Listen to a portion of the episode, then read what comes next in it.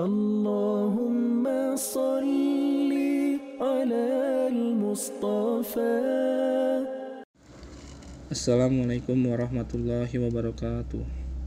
Di sini saya diamanahkan untuk membacakan hadis arba'in yang ke-9. A'udzu billahi minas syaitonir rajim. Bismillahirrahmanirrahim. An Abu Hurairah Abdurrahman bin Sakhar radhiyallahu anhu.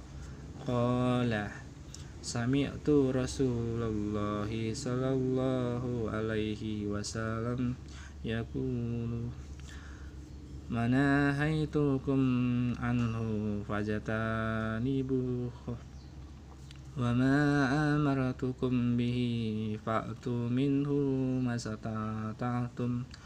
فإنما أهلك الذين من قبلكم كثرة مسائلهم واختلافهم على أنبيائهم Hadis riwayat Bukhari dan Muslim dari Abu Hurairah Abdurrahman bin Sakhar radhiyallahu anhu dia berkata saya mendengar Rasulullah Shallallahu alaihi wasallam bersabda apa yang aku larang hendaklah kalian menghindarinya.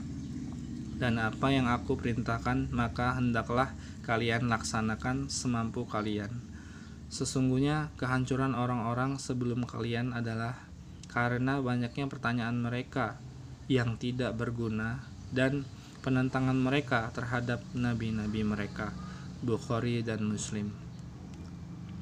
Kandungan dalam hadis yang pertama adalah wajibnya menghindari semua apa yang dilarang oleh Rasulullah Wasallam dan yang kedua adalah siapa yang tidak mampu melakukan perbuatan yang diperintahkan secara keseluruhan dan dia hanya mampu sebagiannya saja maka dia hendaknya melaksanakan apa yang dia mampu laksanakan.